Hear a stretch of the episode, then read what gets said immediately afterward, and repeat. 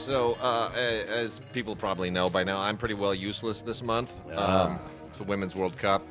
We have it on in the background. Yes. If you if you hear me completely lose my mind at some point, it'll be because England has scored a goal in the second half against Argentina. In Argentina. I apologize to all of our Argentine fans. I'm rooting for England because I, I do love the English ladies. I think they're terrific, and a lot of my favorite players of all time were all were uh, were English players. So, uh, including the two that are doing the commentary, Kelly Smith and uh, and Eni Aluko. So, uh, Not Yeah. not at the moment. not at the moment, but who are doing the uh, the commentary during the halftime. So, anyway, uh, yeah, I'm I'm all into women's soccer. My daughter's out of out of school. She's uh, she's done with kindergarten now. Can't believe that happened. Yes, yes, graduated from kindergarten. It's unbelievable. Yeah, born, graduate from kindergarten. That usually Yeah. takes about 20, 20 minutes. yeah. Yeah, yeah. The the next, the next thing you know. and and you know all these people whose kids I remember when they were born, they're posting pictures of you just moved him out of college. He's going back home for summer. I'm like, what did really? Next time you look up, you'll be uh, getting her out of middle school. Yeah, And then she's going to want a keys to the car. and then I'm gonna be lying on my deathbed, looking up and thinking, where'd all this go? Yeah, It's man. just- Tell me about it. Talking to my mother this morning. She's like, time flies. Yeah, like, does. Thanks, Mom, uh, for reminding Crazy. me. My back hurts. It's insane. and yet there is somewhere in in the oceans of the world some ancient prehistoric shark thing that's been around for about a thousand years, right? Yeah, yeah. A, a, a tree in the woods that's uh, a thousand years old. But you know, I think there's a mushroom someplace that's a couple of thousand years old. oh my goodness! Yeah, well, that is. So, uh, yeah, the uh, the the the summer is shaping up in an interesting way after the the burst of Avengers Endgame, Yeah. which which really tapered off pretty quickly. It's still going to beat Avatar, uh, but it tapered off real quickly. Sucked up all the air in the room for a while too. And everything else is disappointing. Well, I mean, let's talk about the uh, gigantic flop of Dark Phoenix. Oh, I think that's gosh. the one. Yeah, and and this weekend, what's even what's what's even underperforming Dark Phoenix in its second weekend is Men in Black International in its first weekend. Yeah, yeah. Well, which uh, you know, which brings it's, it's funny because that's uh, uh, Tessa Thompson from Yeah. Valkyrie. Well, and, and- of course and Thor. Thor. so I, I I sort of got that. You know, I don't. Frankly, I don't know why you make another minute original movie. What 20, 20 years ago, something like that. The- well, the and the third one was already a bit of a mess. yeah. So I'm not sure why you pull that ripcord Well, again. Um, they they they they seem to be unable to acclimate themselves to the idea that some franchises are done. hmm They because they look at them and they think, well, there's got to be a way. There's got to be a way to squeeze blood out of this turnip. We got to be able to somehow reinvent this for a new generation because it worked so well the first time. We'll find a way. So that's why we keep getting Ghostbusters. And we then they look for the little Black. touchstones of what the current generation. I think we're down, what uh, the millennials are gone. They're old now. Uh, we, we got Yeah. one. We got a new one behind the millennials. Yeah, think- whatever it uh, whatever the hell they call them.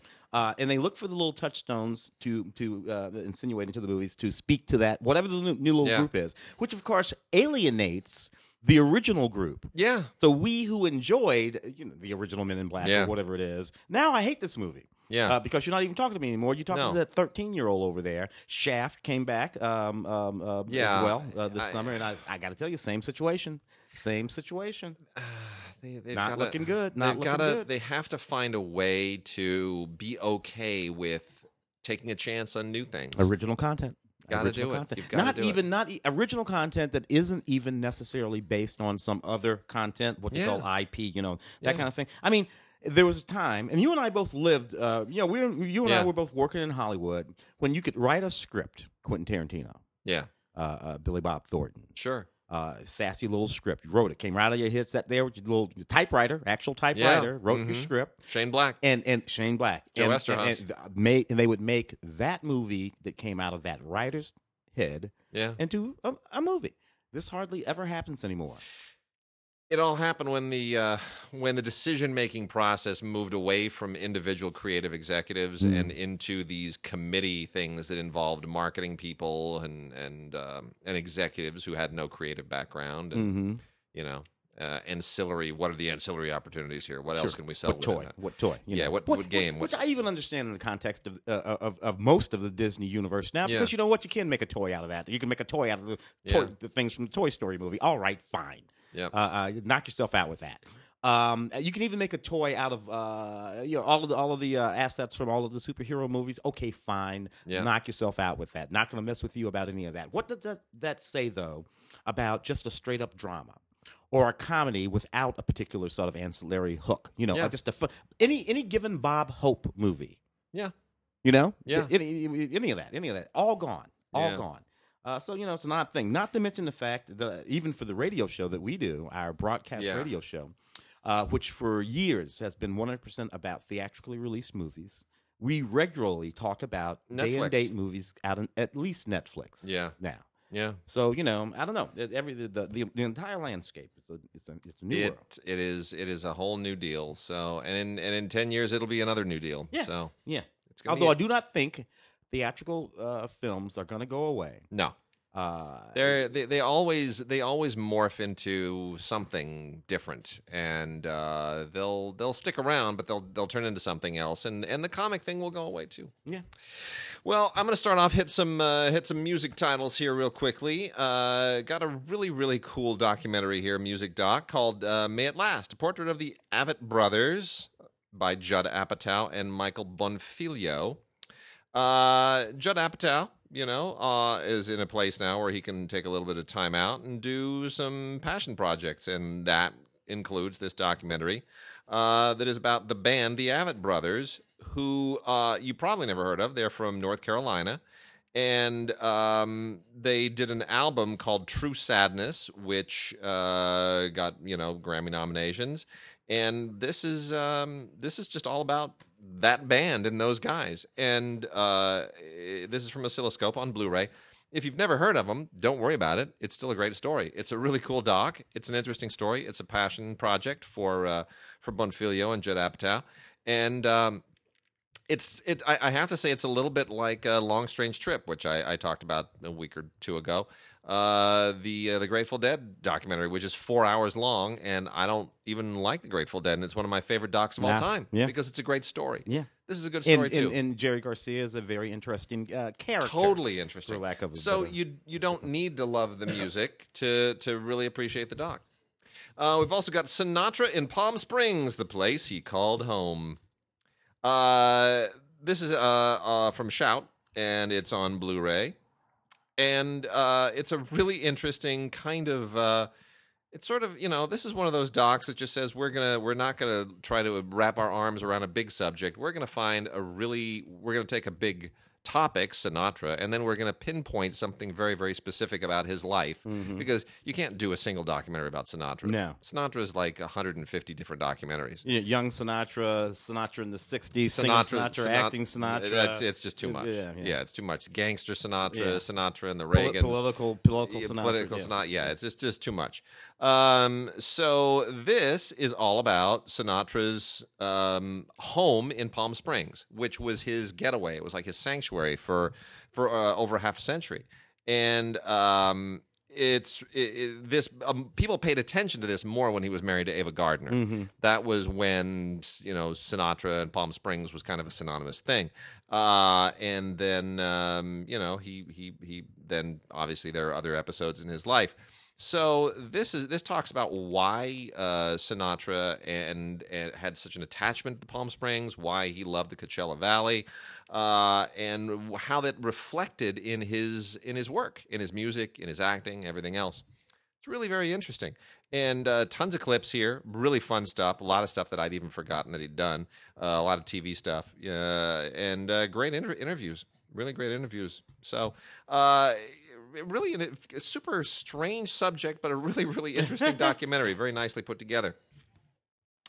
Uh, then we've also got uh, got a ton of classical here from Naxos, but I'm also going to mention this uh, this uh, DVD here from MVD, which is Woody Guthrie, the All Star Tribute Concert from 1970. This is really a great blast from the past. Uh, let me just say straight out, Woody Guthrie uh, bears no resemblance whatsoever to David Carradine. I know a lot of people. Yeah, have, a lot of people have seen Bound for Glory, which Yeah. is a great Hal Ashby movie. Um, and he he gets the voice right, but he in no way they don't look alike at all. No. So here you actually get to um, you get to see the real Woody Guthrie, and what a great concert! This is this is not a um, this is not Woodstock. This is not uh, Wattstax. Mm. This is not uh, any of those legendary concerts from the 60s and 70s Yeah. that we think about. Yeah. Um, uh, that that's not what this is. But it was an important one. This was a, uh, a fundraiser for the California chapter of the Committee to Combat Huntington's Disease. Um, and that's you know uh, what, what it's now the Hereditary Disease Foundation, but it's what it's what Woody Guthrie uh, died of in 1967 and so you you get this tribute to him, this tribute concert from three years after his death. Uh, it's narrated by Peter Fonda and Will Geer, and it features Arlo Guthrie, obviously, Joan Baez, uh, Jack Elliott, uh, Pete Seeger shows up here. It's um it's really really it's it's quite lovely. It's just quite lovely, and um, i this has never been seen before on DVD, and this is the first time and uh, it's it's pretty great. Uh, a lot of really wonderful performances. Joan Baez is just uh, incomparable here, and it's a nice blast from the past. And uh, it's a wonderful thing for somebody to have unearthed. And uh, MVD has put it out on DVD. Be nice to have it on Blu-ray, but I don't think the original film, it's- the stock's pretty grainy. I can't imagine they get, they're going to get much out much else out of it. Yeah. Well, sometimes you do that, it just makes it look worse. Yeah, Yeah. it's true. Very true. Um, all right, so gonna uh, plow through a bunch of things here from Naxos uh, on the classical end of things. The most interesting one here is Leonard Bernstein's Young People's Concerts, New York Philharmonic, Volume One. Uh, You may have heard that uh, Bradley Cooper is going to follow up uh, Stars Born with another music biopic. Um, which is uh, going to be the Leonard Bernstein biopic, and he's kind of perfect to play Bernstein. He's the right age. He looks like him. It's a great acting challenge, uh, and I think uh, directing it, he'll do a terrific job. So I'm kind of looking forward to that in all kinds of crazy ways. The uh, Young People's Concerts with the New York Philharmonic Volume One includes four Blu-rays, and um, this was a uh, this all took place on C- this was aired on CBS, and it all took place between 1958 and 1972, and with a total of 52 programs that Bernstein wrote and hosted and produced, and um, were meant to sort of um, imbue a, cer- a new generation with a love for classical music Yeah. and well, an orchestral performance, and it was it was really amazing. Oh, it's, uh, wonderful. Gu- Gustavo Dudamel, the conductor Yeah. of the Los Angeles Yeah. Symphony, engages in the same sort of thing, which of course he did in his native Wonderful. Brazil, if I'm not mistaken. Yeah. Those were great. I used, I used to uh, follow those. all the time. fantastic. Yeah. I'd never seen any of these before, and uh, it's just really, really wonderful stuff. So uh, this is volume one. More volumes to come, almost certainly. But you got like who was Gustav Mahler is on uh, volume two here, which is which is so interesting because Mm. I always thought I knew who Mahler was because I've seen the Ken Russell movie. Mm-hmm. I know all about. I knew nothing about Mahler. Ken, Ru- Ken Russell movie is no primer on Mahler. It's primer on Ken Russell. They never are. I know. those biopics. It's ridiculous. Uh, but uh, you you know, humor in music is a really really good one. Um, uh, what is impressionism? Uh, what is American music? Uh, what makes music symphonic? It's really really it's just really terrific. It's just a, an absolute delight, and you you really connect to this. If you see that, you're gonna know you're gonna realize how great the the, the Bradley Cooper film can be. Because uh, Bernstein was such a such a charismatic figure, not just a great conductor and, and obviously a composer, but really really interesting. Uh, all right, let's. Um, here's another one. This is the uh, Midsummer Night's Gala at Grafenegg with uh, Joseph Calleja, Pr- uh, Pretty Yende, Harriet Krijgh, and Tonkunstler, the uh, Tonkunstler Orchestra, directed by Yutaka Sada. Uh, or Sado. Um, boy, I mangled every single person's name here. I do it every I. I, I tried to I tried to be cool and go through it. I got nothing right. Uh, this is a um, this is from the Grafenegg Festival in 2018 when they performed a whole ton of uh, famous opera arias, and uh, it's uh, it's lovely. There's a lot of really. I mean, if you want something that's like a greatest hits of opera arias, you could you could do really no worse than this.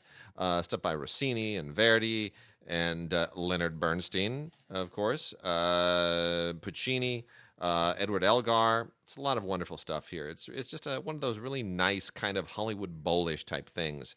And um, I didn't even, you know, I had no idea there was such a thing as the Grafenegg Festival, but it's great. It's a lot of fun. Uh, so um, that's on Blu-ray. Also have the Lucerne Festival Orchestra um, uh, performing Ravel under Riccardo Chailly. And uh, Ravel is a bit of a an, an acquired taste. Some people love him, some don't.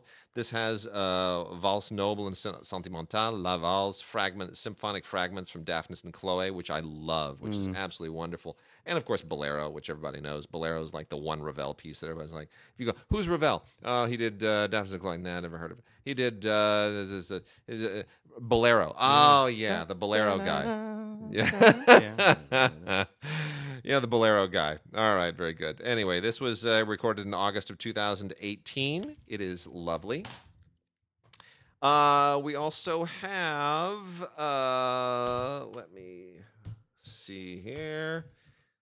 Here's a good one. Uh, special edition Bachman. This is from Film Rise, and uh, this is all. Uh, this is um, about Bachman Turner Overdrive and uh, basically a a concert documentary, uh, a look into um, uh, Randy Bachman and how he m- emerged from the Guess Who and formed Bachman Turner Overdrive, and uh, you know what what the what the music inherits from from Canadian culture. You know, I never really thought it, that, that there's like Canadian rock. Apparently, there is. And uh, so that's and then a lot of really good interviews here with people like Paul Shaffer and Neil Young. So um, that's that's uh, not a brilliant doc, but certainly it's very very interesting, especially if you uh, if the the figures involved are of interest to you. Uh, the Shanghai Symphony Orchestra doing uh, a, a whole a whole bunch of selections under the conduction of Long Yu, and it includes the uh, symphonic poem "Hutongs of, Pe- of Peking" by Aaron Avshalomov, who passed away in 1965. Uh, a composer I am not the least bit familiar with. But then you also get, which is very interesting. It's really interesting. The Hu, the Hutongs of Peking. It's a symphonic poem. It's you know, it's quite interesting.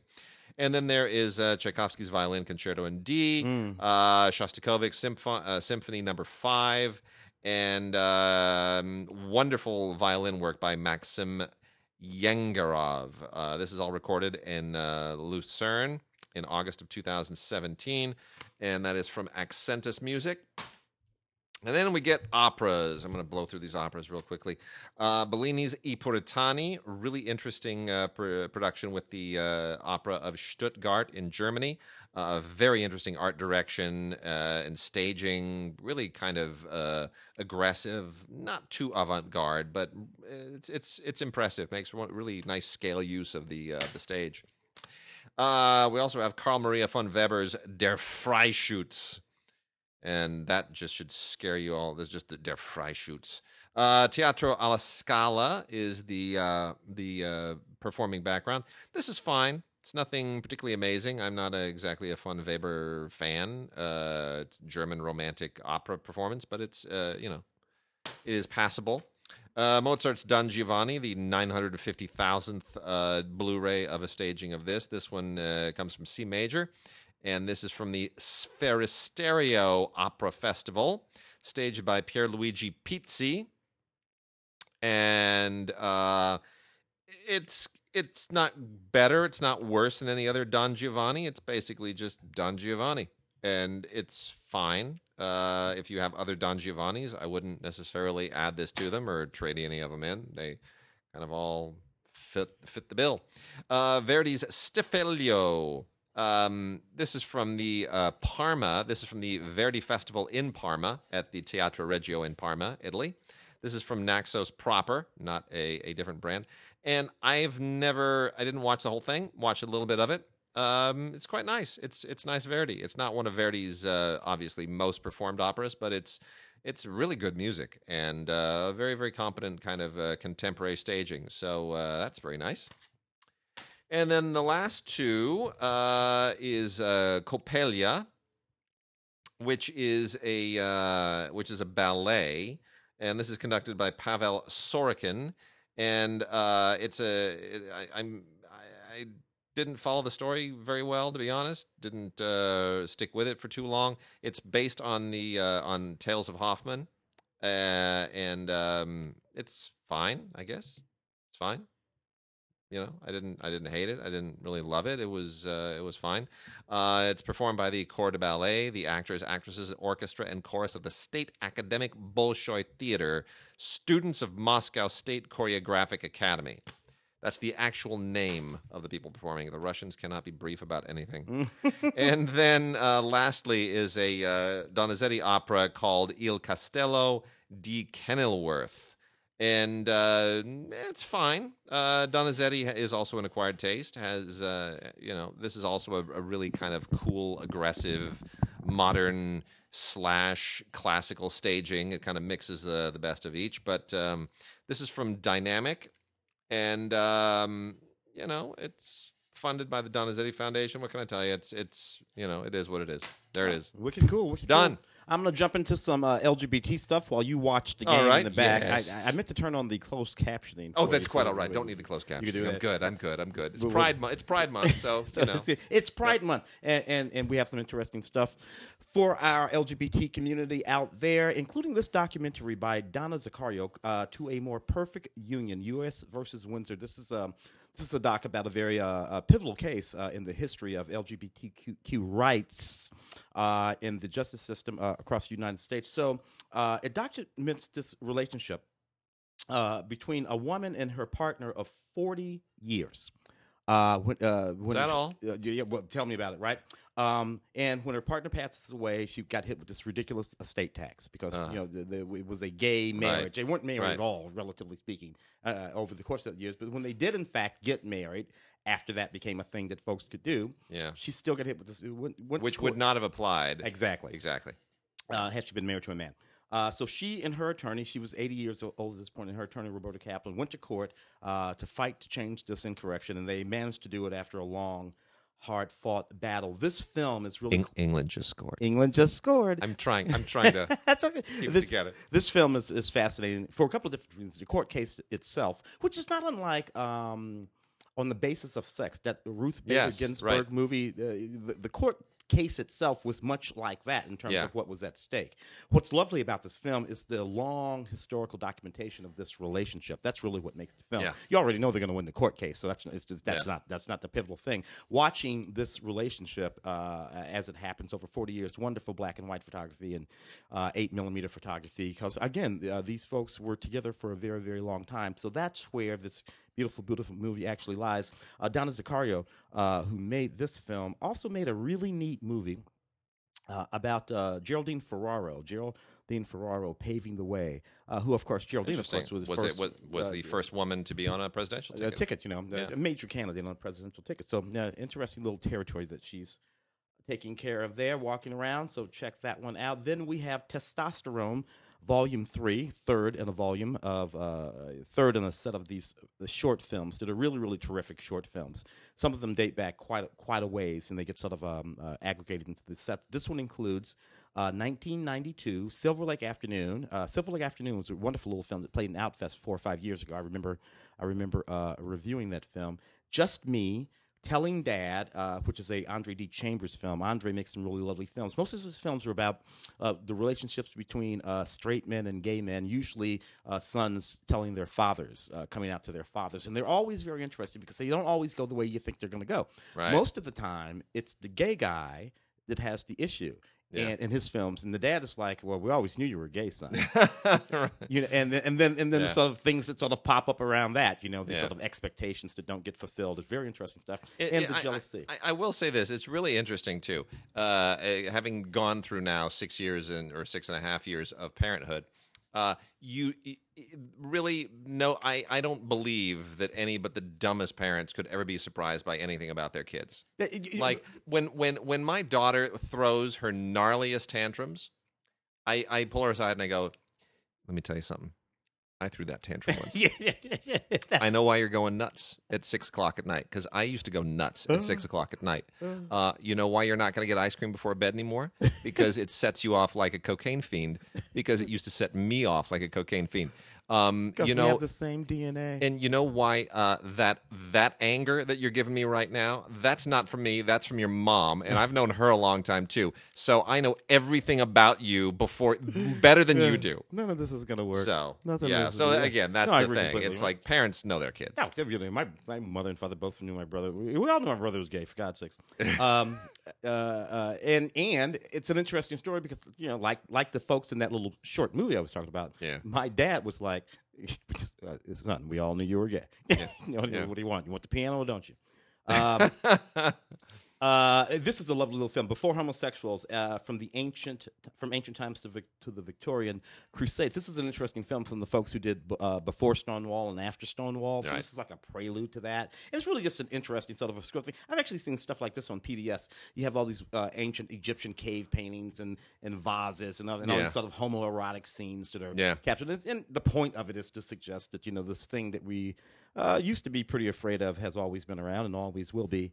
I like the historical sort of context of all of this. Uh, PhD uh, Bernadette Brooten, uh, author of uh, Love Between Women, uh, narrating most of the film. Really, really interesting stuff. Actually, um, I think so. Anyway. Um, Sorry, Angel. This is this is this is really just a really fun, funny film uh, about this guy in his 30s who has a, a young son. Uh, he goes to Brittany for work. He's living in Paris, and he goes to Brittany for work, and he meets a young man in his early 20s. Young man is just sort of realizing that he's gay and coming out and floating off into the world, and they and they become attracted. The the, the complication is that the 30 year old guy is in fact a father. He's gay, but he is in fact a father, and he has to sort of like calculate his life around his son. And the younger man wants to just sort of run, run wild and uh, be footloose and fancy free. And it's um, it's really a lovely, lovely film, uh, and um, uh, you know you, you probably enjoy it quite a lot. Uh, we have how to get there from here. This is this is really more of a sci-fi film than anything else. It's about this young man from this uh, uh, blue collar neighborhood, and he goes back uh, home after the death of his mother, and he finds this cardboard time machine he built when he was a little kid. and that's, I'll be damned if that time machine don't work. that's great. And he uses it to explore some, some of the choices that he's made. It's, like, it's a clever little film that sort of you know allows folks to look back over the arc of their life when they're involved in a, a critical moment, the death of his mother, and sort of make some judgments about the things they've done and where they want to go from here. How to get how to get from here to there. It's that lovely film. This is another little thriller, uh, and I like that these movies are mostly just genre films. Uh, with you know sort of gay themes and Yeah. gay content, but they're just genre films. This one, and then there was Eve. A young woman wakes up, her house has been ransacked everything's been taken, uh, including uh, all of the photos of her husband who is missing. Uh, she gets a little desperate after a little while trying to find her husband. The police are not being very helpful. She runs into a woman named Eve. Uh, Eve is a pianist, but she seems to have a sort of Agatha Christie sort of uh, vibe about her. She can Mhm. figure things out. So she and this pianist named Eve uh, set about figuring out what happened to her life, what happened to her husband. Uh, and as she comes to realize that something uh, terrible probably happened to her husband, but you know, more than likely at his own hands. She starts to fall in love with Eve, and it's really sort of interesting in the movie, moving little story. Uh, and then there is this very uh, hardcore psychological uh, thriller here um, called "The Skin of the Skin of the Teeth." This is about a guy that goes on a date, uh, perfectly normal date, takes a pill. When he not doesn't really wake up from the pill, but when he comes around, he finds himself in a horrible, Oh, uh, no. horrible situation. Oh, well, this is why you don't want to take pills when you go out on. No. Anyway, it's, it, it, the crazy interrogation is the whole thing that's going on. It's a hell of a thrilling little film. That doesn't really have that much to do with being gay, which is again what I like about these Yeah. films. See, they they're making genre films. The characters are gay, but the content necessar- isn't necessarily so much. Interesting. Very interesting. That's a that is a that is certainly a change. That's a shift. Yeah. All right, let's talk about some new films, and let's talk about the big one this week. Ah, Another uh, another barn burner for Jordan Peele. Yeah. um, with us. well, Jordan has completely reconceived, or well, he hasn't reconceived actually. He has he he has reminded us of what horror films can be for. Yeah, Horror films were always uh, for something other than just making you scared. They were Yeah. the point at things in society. Uh, he's reminded us that they can be satirical, yeah, and he reminded us, uh, or he's taught us uh, that they don't have to look like what you, they used to look like. And see what I what's interesting to me is if you look at horror films, they they definitely go in phases. You go from the Universal horror films, which Actual were, which were actual monsters. Uh, to Not a lot of metaphor in those. Maybe, No. maybe Dracula. to to then the Cold War stuff, Ah, which is you know metaphors. invasion of the body snatchers and uh, Gigantic ants. Night, Night of the Living Dead and and uh, you know endless adaptations of things like Turn of the Screw, like Mm. The Innocents, and all you know. Then you start to get into some really interesting stuff, and then and then by the seventies, much as I love them. But they, you, you get two directors who just kind of b- screw everybody because they become so iconic. One of them being John Carpenter, Mm. who comes up with Halloween, and then with uh, Hills Have Eyes, Mm. you get Tobe and uh, uh, Toby, Tobe Hooper obviously is, is another one, obviously with uh, with uh, Texas Chainsaw. But uh, Wes Craven and John Carpenter were the two who really re- repeatedly did things Mm-hmm. from from Hills Have Eyes all the way to Nightmare on Elm Street with Wes Craven, and then John Carpenter for you know Halloween and endless Halloweens and, and everything else that he Mm. they they launched things. They- They, they are still making Hills Have and, Eyes. and you know you kind of and and that got us off on like a slasher Yeah. vibe right it was all and that leads us into everything like torture porn and the saw films and all Mm. the rest of that and what jordan peele has done is he said No. let's no let's kind of push all that away we've we've had our fill of that for 30 years uh, and he's you know he's not much younger than you or i No, no, yeah. and he grew and and you your review of um uh, of us Yeah. was really interesting because you underlined the influence of the work of Ira Levin, Yeah. uh, the wonderful novelist who, who of course, uh, and, and, and screenwriter, uh, Rosemary's Baby, and uh, all the way up through Sliver in the early Yeah. '90s. Uh, And- Ira Levin, the Stepford Wives, all that kind of stuff. Yeah. You can see i- if, if you can tell. Jordan, Jordan, I happen to know that he grew up in New York on on, on the uh, on the uh, on the East Side, and I happen to know that Mr. Levin lived on the East Side Mm-hmm. Yeah. too. And you could you could see the influence of that. Jordan grew up watching television like you and I did in movies. Yeah. And that sort of influence you can see in these movies very, very, very clearly. The sort of paranoia, uh, uh, uh, the sort of uh, questioning of what is real and what is not, um, uh, and so, so all of that with a little bit of contemporary um, uh, fears and concerns insinuated into his stories. Get Out before, and of course this movie Us, and you and you find yourself in a in, in a very, very scary, sure, Yeah. but fascinating film that's speaking to a number of things more than just sort of making you go boo. I I am so grateful that he because you know I I have never I have not been a horror fan for a long time, but I'm grateful that he's making horror films that that that aren't sort of going boo every five seconds. Yeah. They're designed to make my skin crawl. Yeah.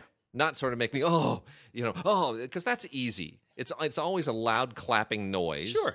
And it's usually some you know some something that comes from off screen and and just shocks you and and then you put the boom sound effect and Yeah. and people jump that's cheap but to give me something that makes my skin crawl because i identify things that are true in Mm-hmm. it when you start speaking to truth and you're you're peeling the layers off of a really uncomfortable truth and then you're asking me to think about it Yeah. you present it to me in an intellectual way now i'm on board now you're respecting me Exactly. This is Polanski, of Yeah, course. that's it. uh, so- so Polanski that's- is- therein lies the difference. and and he kind of is our new Polanski in a way isn't he Yeah, yeah. who Very- would have thought from Key and Peele you get, No, but you know what I'm saying? You get Roman Polanski. Yeah. You, you, he'd become a Roman Polanski. Uh, that's so fat. He's anyway. It's, so a, it's a terrific we, film. We've got the 4K Ultra. It, it, this thing is just packed full of all kinds of stuff.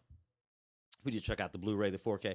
Um, so, uh, and of course, this is one of those films that was just full of Easter eggs, even as you watch it. Yeah. As you watch the film, um, and, and, and watch it again and watch it again, each time you come away with a Yeah, of those sort yeah. of moments, and then you know, and, and you, you you you you feel more clever the, the more often Yeah. you watch this film, and you realize how deeply clever Mr. Peele is. Yeah. Excellent, excellent work. Good performances in this movie, by the way. Uh, Winston Duke and Lupita Nyong'o, really, really good work uh, all the way around. I, I, I what, the one thing too that I want people to really pay attention to with Jordan Peele is is yes he won an Oscar and he writes really interesting stuff and and this is it begins in the writing, but he is he stay he takes some enormous risks in the way that he stages scenes. Yeah. he really does. Like he uh, and and you saw that already uh, even in some of the sketches in Key and Peele mm-hmm. um, which I should have paid attention more attention to at the time. But he is very aware of camera work. He's very aware of interrupting performance and the mm-hmm. flow of a scene with too much cutting and too mm-hmm. much coverage. Mm-hmm. And he takes great pains to really choreograph a scene so that it's organic, so that it flows. and so that the geography of the scene is utilized in the most effective way. It's it's really really smart, mature directing. It's Yeah. very impressive. Yeah, lovely marriage. Yeah, Narrative really, and- really, and really visual. great. Good stuff. Where are we going? Let's see. Uh, I'm going to talk about Lords of Chaos. Okay. And uh, this is a this is a weird, troublesome film. So, Lords of Chaos uh, features a very, very disturbing Rory Culkin performance. uh, it is supposed to be scary uh, and and disturbing, but the, the here's the here's the ultimate problem with this. It's kind of overly fictionalized. This is a um, this is based on a book, a 1998 book, which was also called Lords of Chaos, which is uh, about the black metal scene in 1990s Norway. And uh, uh, it is, um, I, I guess, I, I assume that Mayhem was an actual band and that Euronymous was an actual person, uh, apparently. So, but the rest of this is is very, you know, it's very fictionalized, and it's not really. If this were like just like a musical drama about black metal, but no, it gets in. It, it becomes like it tries to be a thriller, it tries to be a horror film, it tries to be a procedural, and it, and it goes in all these places which wind up sort of being stereotypical about these really dark metal movements that I don't think are necessarily true. I think it's all kind of urban myth. Uh, but you know, it it means to be shocking. This is the uncensored director's cut. It's kind of shocking, but not really. Um, it's a Blu-ray DVD combo set, and I can't really recommend this for anybody unless you want to see unless you want to see the young Culkin kind of go completely off the rails. Uh, also got a thing here called the Slaughterhouse Rulez. Ac- There's no the. It is just Slaughterhouse Rulez. R U L E Z. Um, this is this is actually eccentric and fun and cute, uh, all at the same time. Nick Frost and Simon Pegg are in this. Uh, they didn't write it and direct it, so it's not their. You know, they don't own it, but they br- they're er, yeah, but they bring the same, but they bring that same sensibility to it. It's sort of in the pocket with stuff like Shaun of the Dead and all that junk. Um, so it's it's got a similar kind of a sophisticated British uh, naughty genre vibe. It's it's it's kind of nasty, but anyway, the idea is that Slaughterhouse is the name of this boarding school, and uh, it's supposed to funnel you know the uh, the men and the women who go there into prestigious social situations. Um, but uh, there there's a there's fracking uh, nearby, and that, that opens up uh, a sinkhole and. Guess what comes out of the sinkhole? Mm. I won't tell you, but uh, it it's it basically winds up being Shaun of the Dead. Uh, you know, it's a monster movie. Come on, it, it is what it is. Uh, Asa Butterfield is in this, and he's fine. Michael Sheen camps it up, and he's kind of funny. Um, so I mean, it's cute. It's uh, it's only on DVD, but it's it's it's fine. It's perfectly acceptable.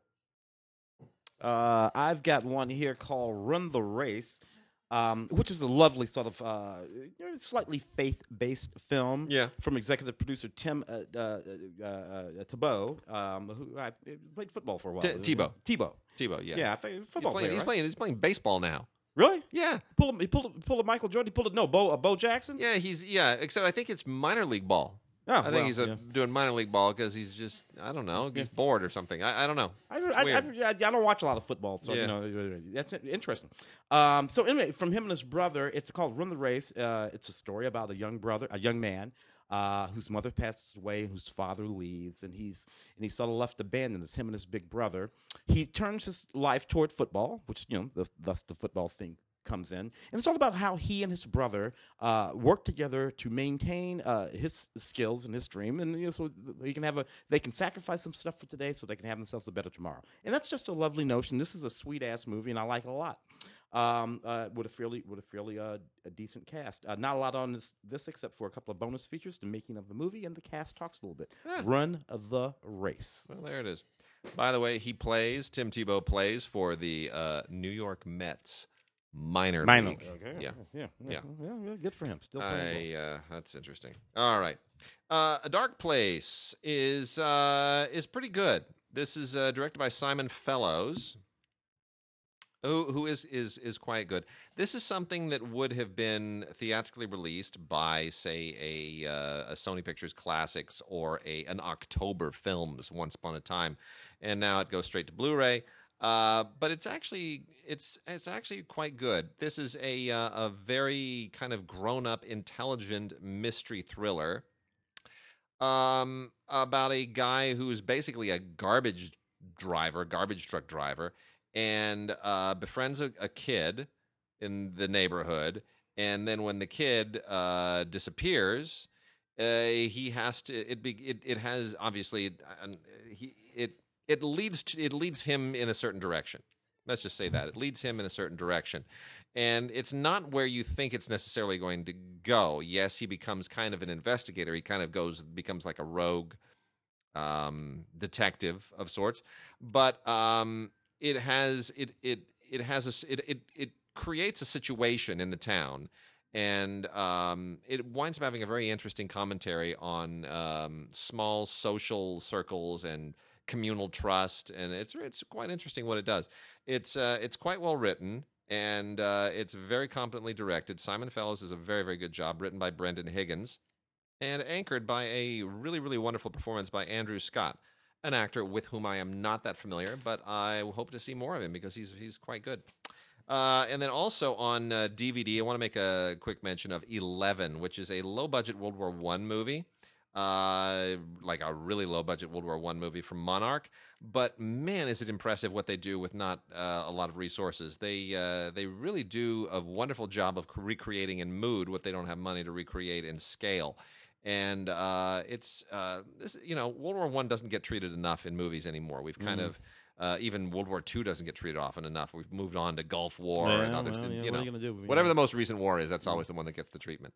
But um, this is good. This is about a bunch of guys who, you know, um, this is about the psychology of war and the psychology of service in war.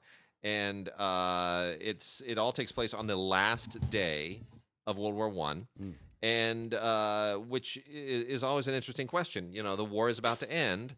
Uh, at what point do you pull the plug psychologically, Mm, yeah. and and how do you do it, and are you able to do it? It's When very did- interesting. When did you stop being a warrior? Yep. Uh, Corbin Bernsen. Corbin Bernsen actually directs uh, quite a lot of. Uh, I didn't know that. Uh, yes. uh, Until I saw that come in, so- I was like, really? He's, oh. sort of slightly faith-based films. I like Yeah. the way he does them. They're really sort of lovely.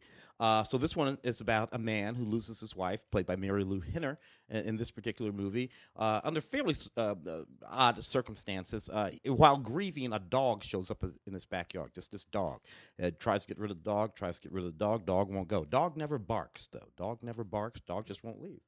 Uh, eventually, he names the dog Dog and starts hanging out with the dog. Dog starts hanging out with him and it's all about it's all about reclaiming faith. There's a bit of a mystery going on in this Yeah. story again too. So again, doesn't sit right on top of it. Yeah. They're getting better at these. They're Yeah. getting better at these. Doesn't sit right on top of it. Direct, written and directed by Corbin Bernsen. It's a lovely movie. Uh, I haven't seen Marilu Henner in a while, so that was kind of cool too. A thing called Wonder Park, uh, an animated film, which is fine for kids. Uh, the the thing that this really did for me, and I, you know, this is, I mean, CG animation seems to be so easy to do now, uh, and I that doesn't that isn't to say that it's easy, but there are small companies that are able to do movies with CG animation. If you buy enough computer power, you can get it. done. That's it. That's it. Uh, so this is all about uh, this little girl whose name is June. By the way, Toy Story Four, fantastic. Oh, Loved really? It. Loved it. Loved it. better Absolutely than three because for me that's a one-three situation. I mean a three-one situation. Here's the thing. Here's the thing. It kind of reboots it a little bit, but the difference being, I was not a parent when I saw Toy Story One, Two, and 3 mm-hmm. Toy Story Four kind of reboots it with a little girl at the center of it. I'm a dad. I got a little girl. Ah. I saw it on her last day of kindergarten, and there's a scene in there where the little girl goes to kindergarten orientation. I'm sorry.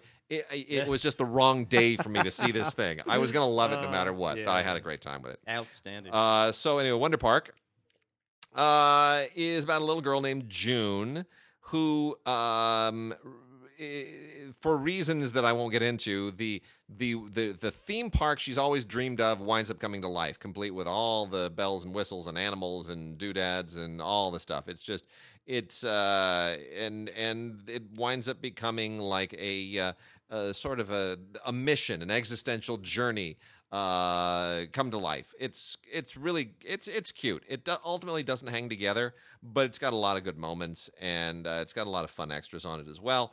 There's uh, there's an iTunes digital movie code on it, and uh, the thing that I kept thinking of while watching this really good voice work, by the way, here from uh, especially Jennifer Garner, Matthew Broderick, and Kenan Thompson. They do the best stuff. John Oliver and Mila Kunis are fine. Uh, but the uh, the thing I kept thinking of is uh, a a book, a new a, a newly released called The Amusement Park by my friend Stephen Silverman, who wrote Stanley Donen's biography, also wrote a biography of David Lean years ago, uh, and he was just on Air Talk talking Oh to, yes, talking to Larry. Yes, that's right. He was on just yesterday, and uh, I went and heard him do a big presentation at the Santa Monica Library the other day. Fabulous. Uh, and I'm and I don't see theme parks and amusement parks the same way at all anymore. Stephen has, has written an amazing book, and we're going to try to get him on this podcast to talk about uh, his new book at some point. He's on his big press tour right now, so I'm not going to harass him and uh, you know take him out of his out of his groove. But when he's got a moment, probably uh, catch him on Skype or on the phone, and we'll uh, we'll get him to talk about uh, the amusement park, which yeah, is uh, all the all the background that he does, and particularly uh, the stuff that he talked about li- related Yep. to stuff here in L.A., Knott's Berry Farm, Yeah, and what it used to be, great. what used to be at the corner of Beverly. It's just fantastic it's stuff. fantastic. Um, a lovely, a lovely sort of romance called "All You Ever Wished For," uh, which is sort of sweet.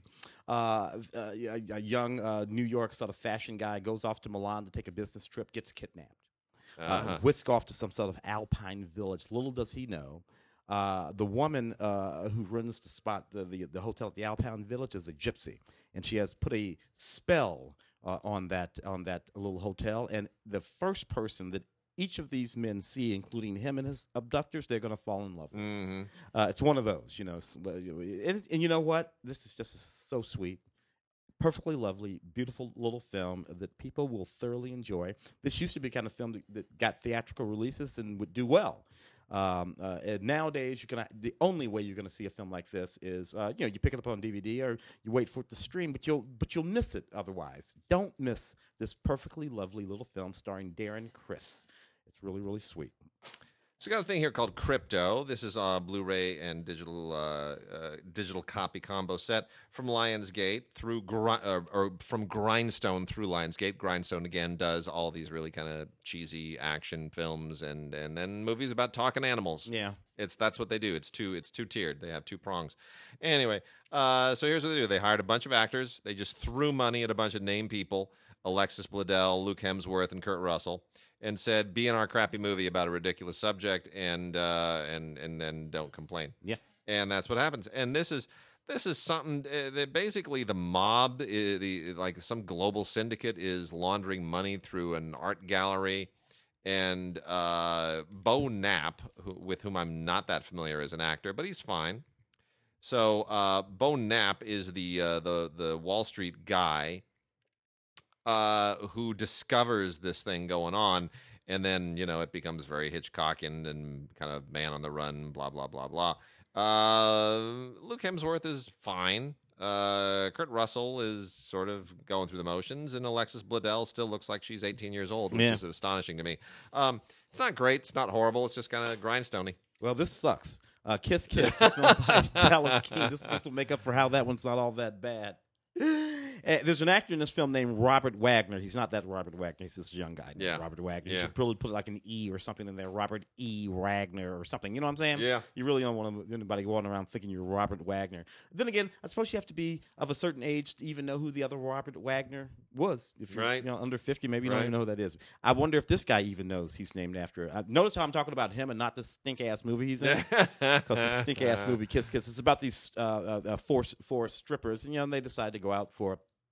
Uh, um, uh, a day in, in, in the valley drinking Uh-huh. wine. One of them takes out there. They get kidnapped by this guy, Oh, of course, uh, they and they and they get forced into these death fights. of course. So do. you know, you, I hate it when strippers get kidnapped and forced into these death fights. It's so dumb. Uh, in any case, uh, bonus features, behind the scenes stuff, a few deleted scenes, and blah blah blah. Audit director's audio commentary. Kiss Kiss, a film by Dallas King.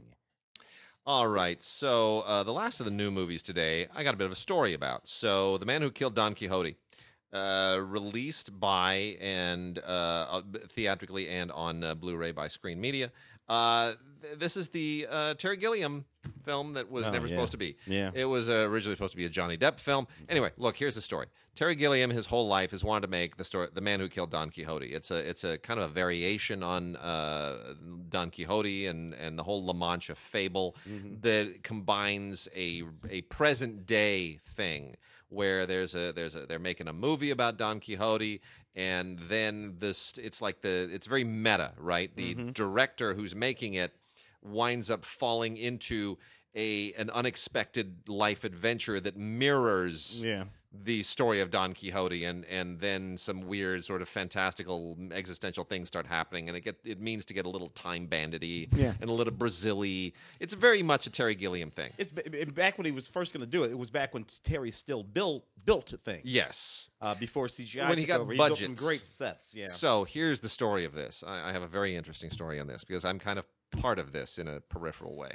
Uh, the original Terry Gilliam film was, uh, you know, back in the back in the '90s. Uh, Was supposed to star Johnny Depp, and uh, had a, had a whole different cast. Famous French actor was going to play uh, uh, Don Quixote. Jean Jean Jean, Rochefort. Right? Jean, Jean Ro- Rochefort, yeah. exactly. Jean Rochefort was going to play Don Quixote, and um, this was going to be bonded by. And if you don't know how, how movies work, uh, uh, movies at a certain budget need to have a completion bond. You pay a certain percentage to a completion bond ca- company, which guarantees that the mo- for the investors that the movie will be finished in some form. And if it doesn't meet certain certain metrics, then they get to come in and take it over and make sure that a saleable product is completed. So it's like you get bonds when you do construction projects as well and uh, it's it's basically a reinsurance thing. So the at the time. Uh, the uh, the completion bond company that was going to bond this or was considering bonding it, my wife was basically their their vetter, and that's what she does. She tells you whether or not your movie makes sense. Uh, very very talented producer she is. And by the way, our short film went fabulous. We Oh, shot yeah. last week. Well, I thought- yeah, I did that, really no good. doubt. It was very stressful, long nights, but but she she nailed it, uh, and so did our buddy who who wrote and directed it. So um, I sent you the pictures too. It doesn't Oh, even yeah. look like a short film. No, like it looks like thir- it looks like a Lawrence of Arabia. It it's looks like, like, thirty people and rubble and Syrian war recreation. What the hell's going on here? It's short, short film. What kind of short film? Anyway, so um, so I remember very clearly the day I'm sitting there watching something horrible on TV, and my wife finishes reading the script, the Terry Gilliam script, and um, she looks at me and she tosses it in my lap and she says, "Can't be done.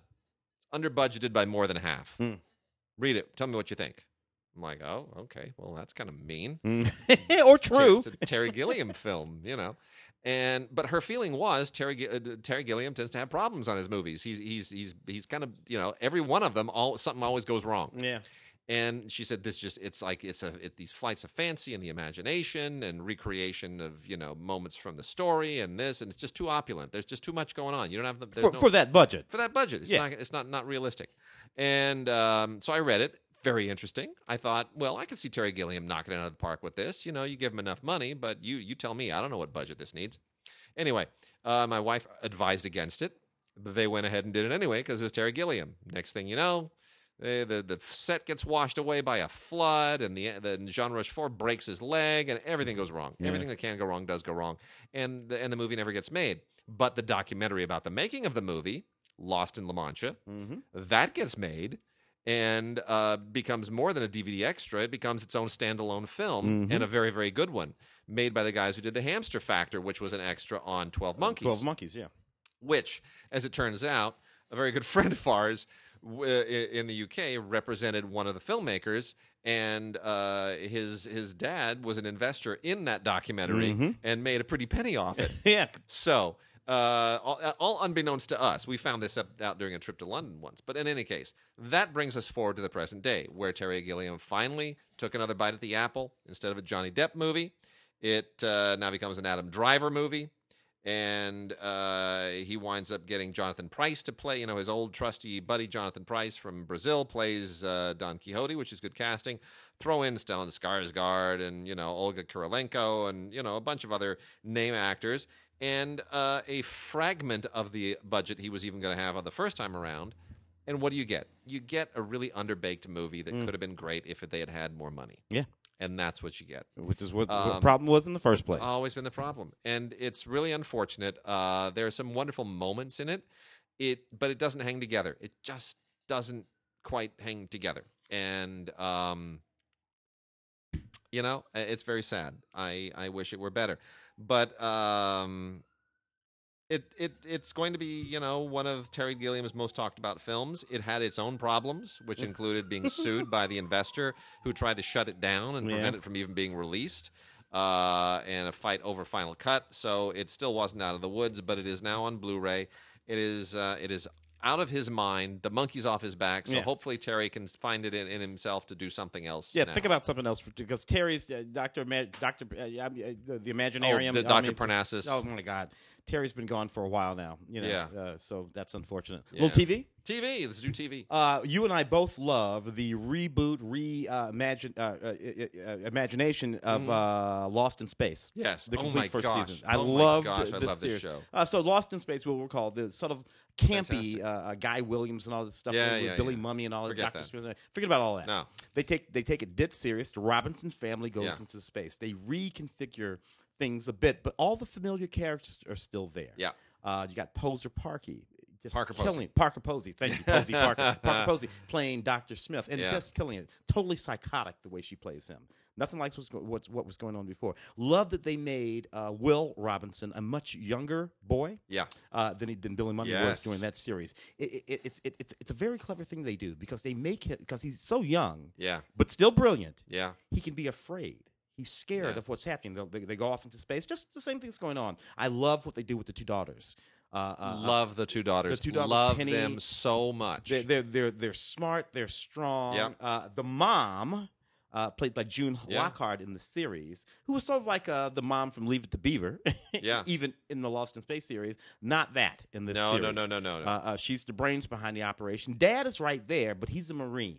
Dad is there Molly, to Molly break the- Parker. Molly, Parker. Molly the Parker. Great the mom. Canadian actress plays the mom, and she's. I mean, I've always loved Molly Parker, but she's so perfect here. Toby Stephens plays the dad. Yeah. Um, who's also been in Black Sails. No, it is. Uh, it is. A, it is just an absolutely terrific new show. I love it. The new season is coming out soon, which is why I'm glad this is out finally now on Blu-ray. But um, yeah, it, it's fantastic. The uh, the the actresses who who play the daughters are just Uh, Taylor, uh, uh, what's her name? The, the the the young black actress, Canadian black. Taylor Russell is her name. Taylor name. Russell. And I love the way they construct Judy, the story. And She's- Mina Sundwall plays uh, plays Penny. And, and Taylor's black and Julius White. They're both the children of Molly Parker, and I love the way Yeah. they, they they account for that. Yeah. because Molly had a life before she met that Yeah. dad. Yeah. you know, had to, had, to, Yeah. had, to- had that baby, uh, and and it's just really really good. And and the way they frame the story out in that first Yeah. season, it's absolutely thrilling. The robot is not the robot. It is not, and that's what makes it so well. It's the way that they switch up the robot. yeah. Well, they, they, they do they do a lot of things. di- And look, it's not sci- uh, scientifically, it's no more believable than the original well, show. yeah, it's yeah. ridiculous, but it it does ask some big existential questions, and it it has a a, future Earth scenario that is very interesting. Mhm.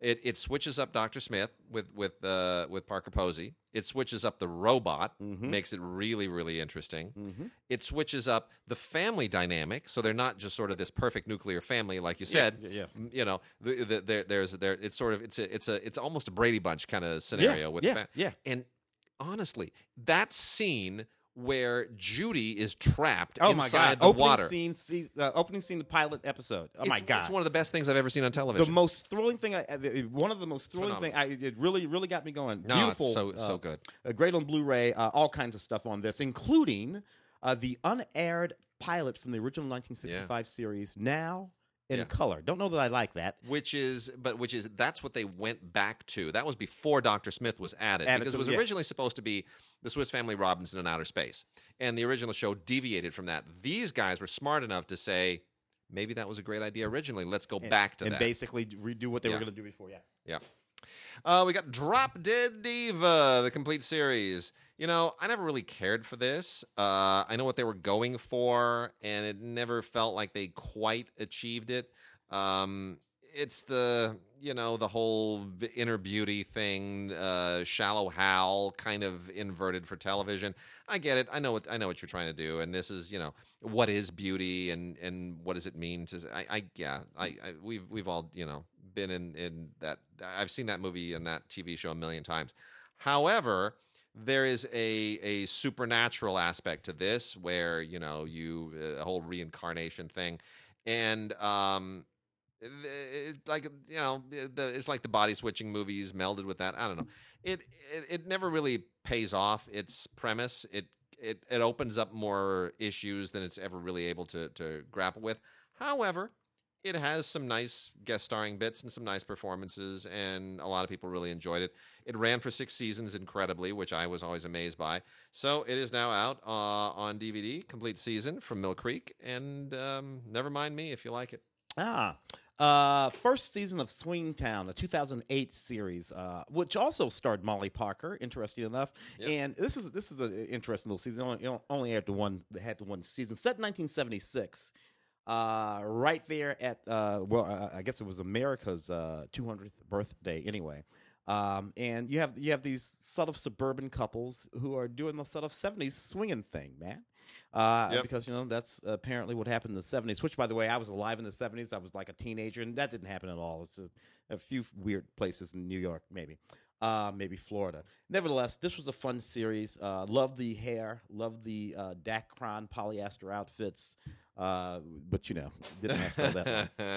Uh, season two of Killing Eve picks up exactly where season one lives uh, leaves off. So if you watch uh, season one, you'll know what that means. Uh, somebody died at the end of season one, uh, and we're going to pick up right there and roll forward. Um, th- this was pretty good. I didn't watch a, didn't watch all of season one of this. This is a two disc set, uh, but folks really like this um, uh, show quite a lot. I like I said, not that big of a fan, but if you liked season one of Killing Eve, season two picks up right where it leaves off and presses forward from there. A few bonus features on this, uh, including including uh, a little primer that helps you get caught up to what happened in season one if you don't want to go through watching all that stuff again. All right, talk. Uh, Shangri La is a TV series that I had never heard of before. Um, it started in 2016. Season one is now out on Blu-ray, and uh, they sent us the season one CD soundtrack as well as the Blu-ray. And uh, boy, these guys are really, really uh, they're they're they're they're pushing it. There's um, this is really a labor of love. It's a you know it's a low budget, uh, kind of standalone series about Hollywood and making it in Hollywood and uh, being homeless and having dreams and uh, and all of this stuff that you really probably don't fully process unless you live around it nonstop all the time like we do. And it really does capture something. It's really a it's a it's a really sweet little series. It's um there's not a, not a ton of money that went into it, but there's a lot of passion and clearly a lot of uh, a lot of belief. They really uh, th- these people just kind of poured their hearts into this into this series from the ground up, and and it feels like it. It's got a real. I, I, don't. I hate to say mumblecore, but it's kind of like a low budget mumblecore comedy series Mm. and uh, it really does capture something here. It captures something very, very uh, specific about Los Angeles that uh, a lot of others just haven't, and uh, I find it very, very charming. I uh, am looking to seeing other series, other seasons in the series as well, uh, and some wonderful performances here. Wonderful actors that uh, can go on to do other things. Mark Borchert, Jesse Conweiler, Sean Hanley, um, Nick Summer. Some of these some of these names are, are going to be you're gonna you're gonna know them eventually. Written and or, or edited and directed by Drew Rosas. And uh, uh, check it out. See if you can find it around. Shangri La, and the law obviously being L.A. It's a little play on words. Shangri La season one on Blu-ray. Uh, very, very, very, very loosely um, uh, based on true events of uh, the Black Dahlia case here in Los Angeles Yeah. some, some, some many, many years ago. I Am the Night stars Chris Pine and India Eisley. Um, uh, an interesting sort of conceptualization of that period, of, of, of, of that period, 1965, 1950s, 1960s. Um, uh, this comes from Patty Jenkins, uh, so you know it's sort of sort of conceived very nicely there. Um, I don't know. I rather I, I enjoyed this a little bit. It's uh, created by Sam Sheridan, uh, who's created a couple of interesting series as well.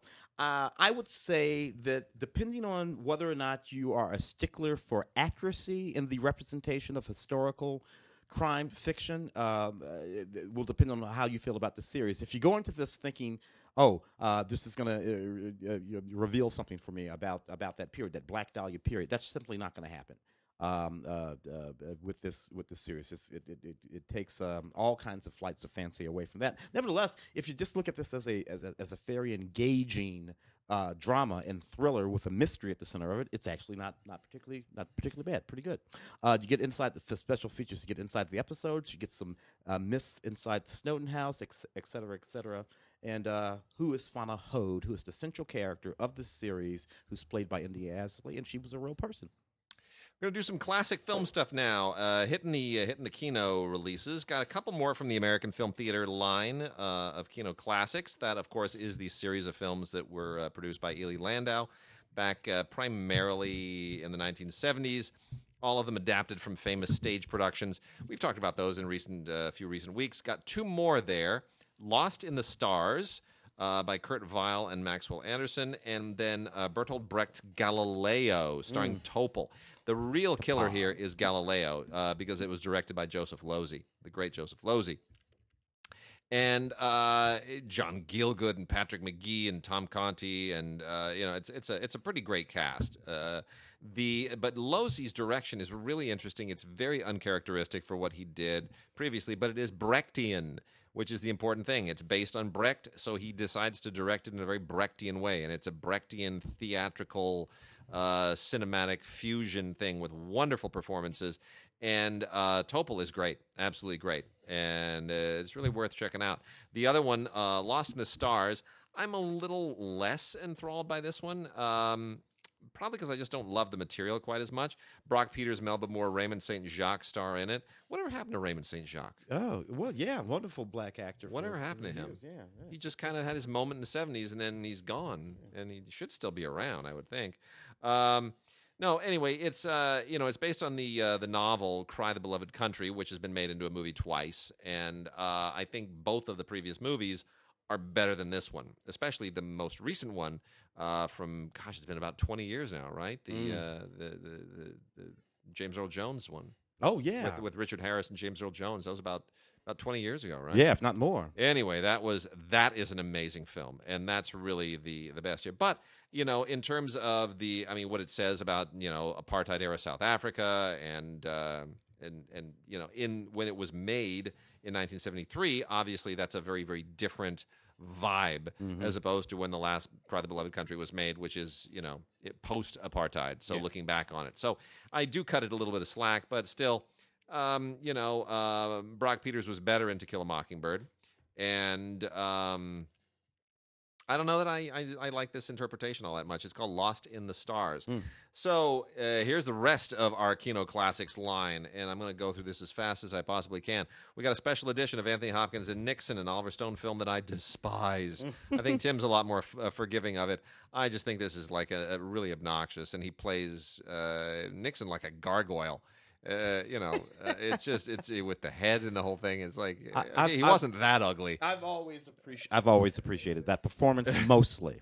Yeah, it's got two audio commentaries on it. Uh, it includes the director's cut and the regular cut. Um, the the commentary for the theatrical cut is uh, Jim Hemphill, who's a film historian. Oliver Stone does the director's cut, and uh, then there's also you know a documentary and deleted scenes and commentary from Oliver Stone on the deleted scenes and a Charlie Rose interview with Oliver Stone, which is very disturbing to watch. And I don't know that the movie is that good, but there you go. If you love it, They, they kept the, they kept the Charlie Rose interview on there. Did they did. Isn't that amazing? Interesting. Jack Nicholson in The Border. Oh man, I love that movie. A, a better movie than it got credit for at the time. Yeah, directed yeah. by Tony Richardson, Flop the at great. time. I know it was a flop. It, it, it just really tanked. But man, it's really uh, looking back on it now, especially in the current In, the- in environment. the current environment, yeah, you kidding? me? yeah, uh, Valerie Perrine play is terrific as his wife. You know, uh, Jack Nicholson playing this really disturbed uh, uh, border agent. Um, Ry Cooder does a fantastic score for this thing. It's really, really good. Uh, no, this is a, this is a sharp film. Harvey Keitel and Warren Oates co-star. Very sharp. Well directed by Tony Richardson. Worth checking out.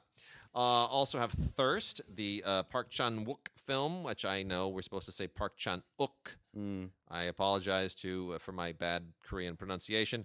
Um, this is, uh, is, you know, this is his vampire film. I guess after watching uh, Sympathy for Mr. Vengeance and Old Boy and Lady Vengeance, it was inevitable that he would say, "I've got to do a vampire movie," Yeah. just like Abel Ferrara had to. Got to put my spin on that.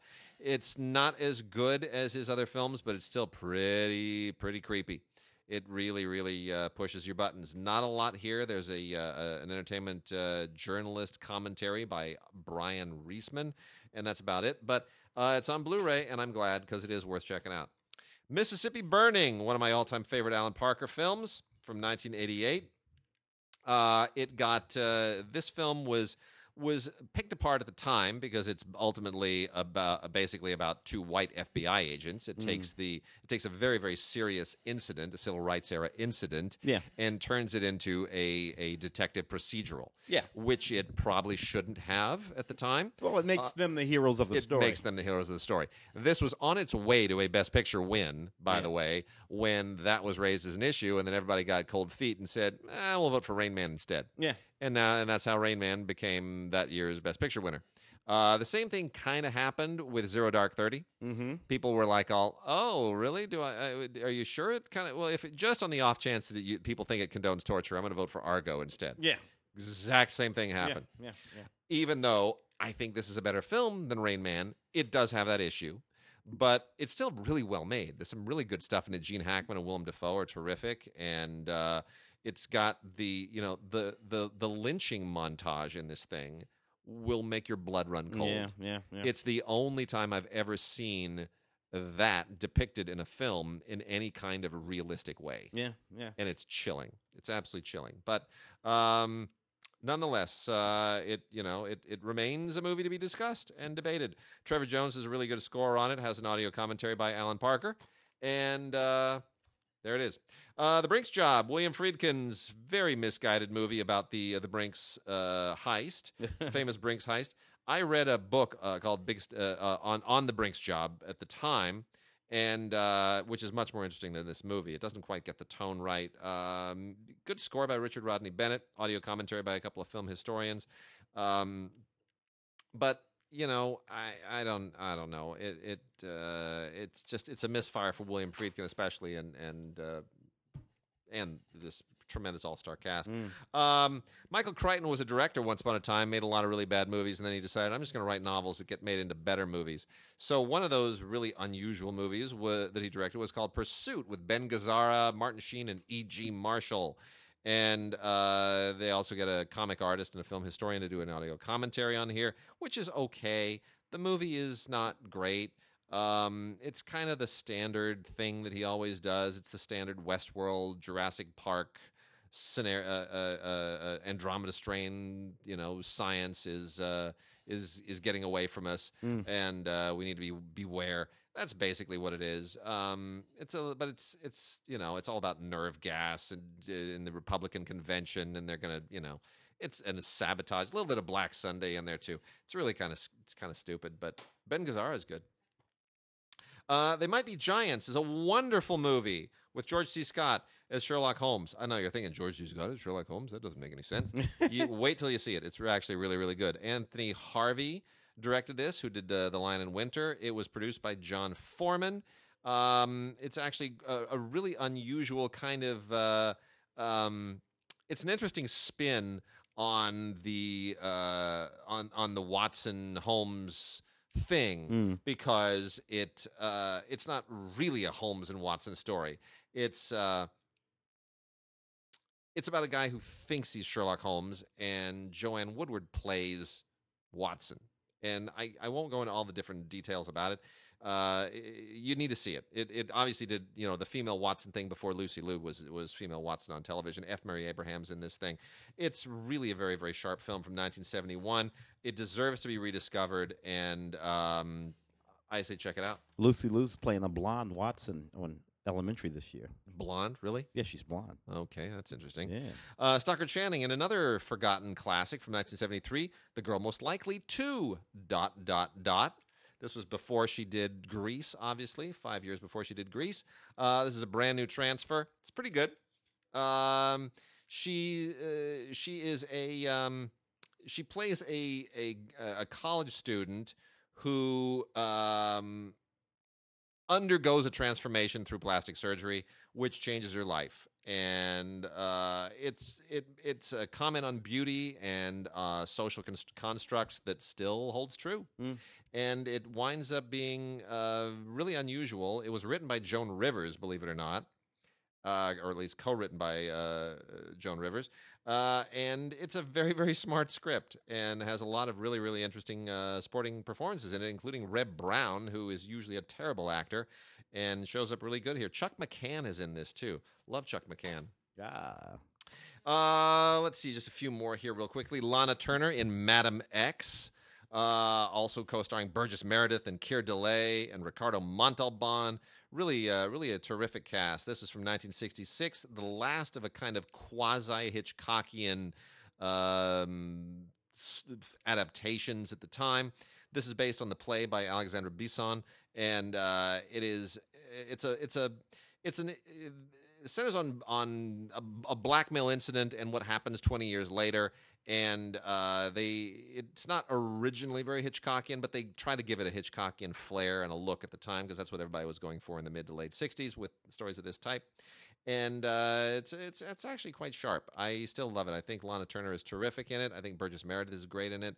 And this also has a, uh, a couple of film critics and historians doing commentary. Mm. Arabian Adventure with Christopher Lee, Peter Cushing, and Mickey Rooney. I know. What's Mickey Rooney doing with the uh, the Hammer horror guys? I don't know. It's uh, you know, whatever. It's it's kind of like uh, Aladdin, except not. Uh, if that makes sense. Um, but it's actually in many respects a better Aladdin than Aladdin was. Um, still, I I think it's worth checking out. If you've seen the new Aladdin, which I have very mixed feelings about, um, yeah, you might want to check this out. Christopher Lee is terrific as the evil caliph and um, some really really fun special effects in this as well. Uh, it's a little bit of a mess. Uh, Kevin Connor, who did The Land That Time Forgot, directed it, and um, you know Peter Cushing is in it just kind of for the for the for the ride along. Mickey Rooney is hilariously miscast, and uh, I check it out. Uh, the director does not does a commentary. This was from 1979. Films like this were already passe at the time Mm. because Star Wars and Close Encounters had changed the game. So this is like a 1960s movie in the end of the 1970s. Lana Turner also shows up in Portrait in Black along with Anthony Quinn and uh, the fantastic John Saxton. Uh, you know, this is Sexton. yeah, this is just uh, this is just kind of a standard um, second tier melodrama. It's a little bit of the Postman always rings twice um, from 1960. It's not tremendous, but it's you know it's got a good sporting cast, which includes Sandra Dee and Richard Basehart and Ray Walston of all people. Uh, but you know, not not the not not brilliant by any means. Michael Gordon was kind of a journeyman director and. He's sort of a journeyman, sort of a journeyman film. Michael Caine in Kidnapped, Mm. which is a, a Robert Louis Stevenson story that deserves a better adaptation than this. Uh, this is not terribly good. Michael Caine is really the only great thing in it. Uh, it has also has Jack Hawkins and Trevor Stewart, uh, Trevor Howard, who did a lot of this stuff at the time. All those adventure films, they always seem to show up in them. Uh, this was one. This was an AIP release here, so it's very much kind of a, an attempt by Corman and, and Arkoff to and, and Nicholson to do something that was more legit than what they usually did. Ah.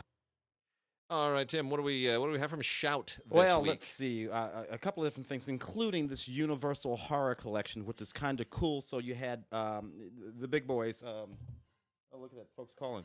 Uh, you had the big boys, uh, Boris Karloff and Bel- Bela Lugosi, uh, who created some of the most uh, cinematic, uh, memorable characters in the film. And then they did some movies together, uh, which is what this collection pulls together. The Black Cat, uh, The Raven, The Invisible Ray, and Black Friday puts those two wonderful horror icons Right. in the same movies at the same time. And they're all a lot of fun.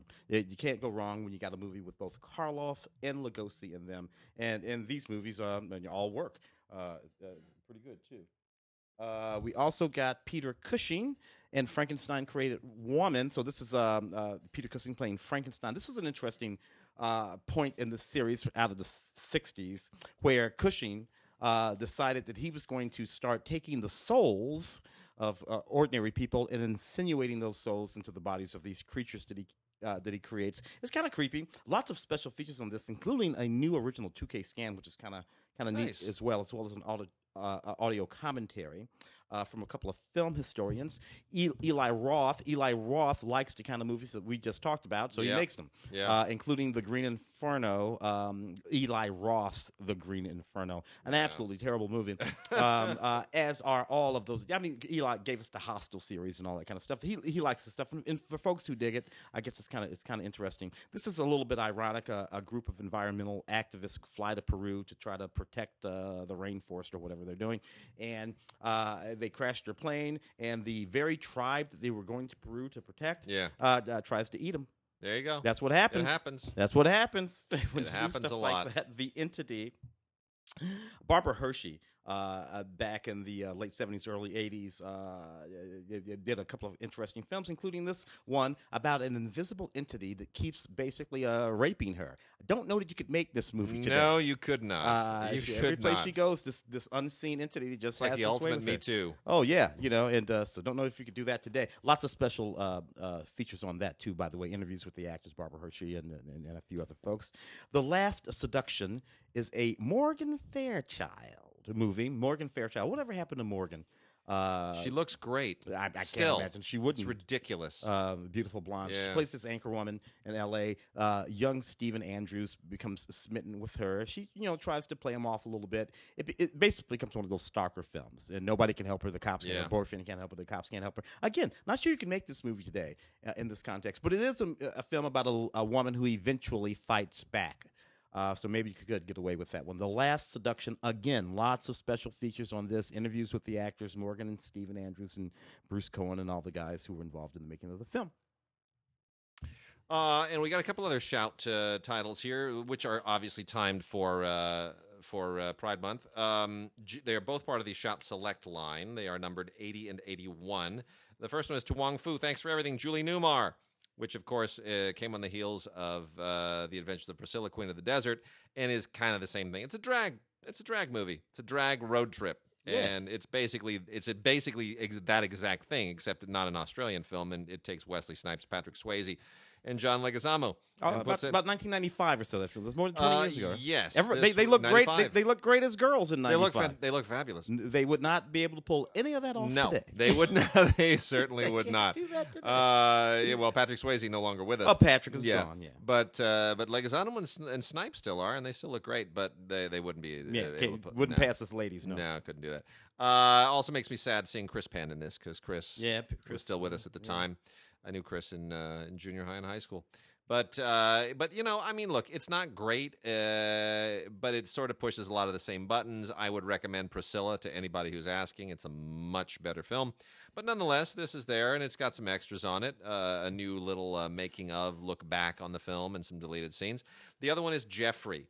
Uh, Oh, with Steven Stephen Weber. Stephen Yeah. Weber, Patrick Patrick Stewart, and Sigourney Weaver kind of the uh, which which um, it's a little bit dated because it's very much rooted in the AIDS crisis uh, as it bleeds into the 1990s. Michael T. Weiss in that film. It used, used to be in The Pretender. Yeah. the guy in The Pretender. Yeah. That's when you could get away with having a bunch of straight people play gay people. Yes, yes, you could, and and, and this is very much kind of a romantic comedy uh, of a of a type that was very very specific to the 1990s, but um, and it's adapted from the uh, Paul Rudnick uh, Broadway play or off Broadway play, I guess it was, um, and and it does a decent job. Patrick Stewart is hysterical. Oh yeah. If you're going to see this for any reason, you see it for Patrick Stewart because he just he he I mean he gays it up like Oh, like- Jeffrey! like no oh he is just so and that is post Jean Luc Picard. That's post yeah Captain it Picard. is So he's he really, really I mean that. but he's not doing a stereotype No. is the thing he is playing a very particular kind Yeah. of older gay man yeah.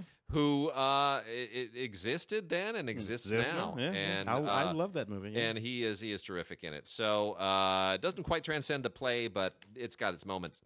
And then we're going to wrap out with uh, some Criterion stuff real quickly. Um, the the first I'll make mention, and we still we I know months later we will get to the complete Bergman set that is Mm. still a monster. Uh, just trying to find time for that, but. Uh, they took three, the famous Bergman trilogy, Through a Glass Darkly, Winter Light, and The Silence, about which I wrote many essays in school is now out together as a trilogy in a lovely uh, little uh, little package. And uh, all three of these films are great. Um, Through a Glass Darkly. Uh, well, gosh, you know, it's hard to hard to say which is. I I hate to say any of them are better than any of the others. They are. They're not a trilogy in terms of having the same No. characters. They're a trilogy in that they deal with uh, certain themes of Mm. loneliness and alienation. And Bergman meant for them to all tackle it. Winter Light is wonderful about a you know a, a minister who is wondering why God is silent. Uh, the silence kind of continues that theme. Through a Glass Darkly takes place. It's a, a family on an island, and it deals with uh, you know madness and the the the the, the impact of being alone in in a, in a physical world. Um, I've never seen spiders the same way ever since seeing Yeah. that and reading the script. Anyway, That the- movie came out in 1961. That's the year I was born. oh yeah, I mean it's 61, 60, and 63. 63, yeah. Winter Light and the The- Silence were made in yeah, back 63. back. Um, but what's what's really great here is that they have introductions to the films that Bergman recorded before he passed. It was in 2003, and they have Ingmar Bergman makes a movie, which is this amazing five-part documentary for Swedish television Yeah. that was made at the time of Winter Light by the great Vilgot Sjöman, Yeah. another one of the legendary Swedish directors. And And real cinema verite, just following him around. it's great. It's so good. Uh, and then they have What- What's interesting in that documentary is we get to see how often unsure Bergman was. constantly. Just, just you know, notes and renotes and really how he, the, the great cinematic master, but he very. But he was always trying to find the Yeah, movie. yeah. He was always trying Yeah. to find it and, and working with his actors. And, and yeah, it's brilliant. Uh, the other two Criterion titles, look, I can recommend them because they're Criterion, but they're Bruno Dumont, so I'm not going to. uh, La Vie de Jésus and L'Humanité. Um, look, I, you know, there's. There's like sex stuff in La Vie de Jésus that is completely pointless and and and, and overwrought, and uh, I don't care for it at all. Um, you know, it, it, it, it the fact that it exploits a guy with epilepsy as its main subject doesn't sit well with me either. Um, was well, that was made in uh, 1997. Two years later, later he did L'Humanité, 1999 and uh, it's got more, you know, uh, unnecessary sexual stuff in it. And, and You, you know, he's got, a, he's got a Joan of Arc coming out this year. I know. Yeah. I, I look. Here's the thing. I'll, I'll leave you with this. Um, uh, you know, I moderated a, an event with all with, with Bruno Dumont and a bunch of other filmmakers years ago at uh, at Colcoa, and the, the right out of the gate, Bruno insulted everyone else on the on the dais. And uh, fortunately, Robin, the amazing translator, uh, she and I made eye contact, and I pleadingly looked at her and said, please, please save this moment. And she somehow translated what he said into something that was the same but not insulting. I don't know how she did it, but everyone else breathed a sigh of relief. And uh, I moderated another panel with him a few years later, like about two years ago, I think it was. And he was on very, he was on his best behavior. He grew up a little bit, but Yeah. he look, he's an iconoclast. He makes movies that are very uh, shocking and aggressive. He's part of the new French extremism that we're always talking about. Yeah. Um, and you know, I don't, uh, I don't, I don't particularly like that any of that stuff. We shall Uh, see what he does with Joan of Arc. That'll be. Yeah, I, I, I'm not really looking forward to it. I mean, he's in the he's in the same realm as Gaspar Noé. He's not as horrific as Gaspar Noé. He's a better filmmaker than Gaspar Noé, but he still tries to push buttons, and he still tries to sort of shock you in ways that I Yeah. think is is immature. Yeah. Just tell a story. I don't need you know cannibalism and and and deviant sex. you know, I don't need all that stuff all the time. Just tell me a story, man. Ugh. Anyway, so Bruno Dumont finally gets uh, baptized into the Criterion Collection with uh, La Vie de Jésus and L'Humanité. And with that, folks, we're over. We're well over time, but it's been a good week, and we are done. Uh, we're gonna have two more shows, and then we're gonna take a hiatus for the uh, Fourth of July weekend, which is a long weekend here, and we'll be back uh, after that week. So two more shows before the uh, Fourth of July weekend, and I still think that uh, Mm. uh, that the Avengers Endgame has a chance on that Fourth of July weekend Yep. globally to pass Crossing the- Avatar. crossing the mark. crossing That's the what I'm predicting. Yeah. Let's see if it does it.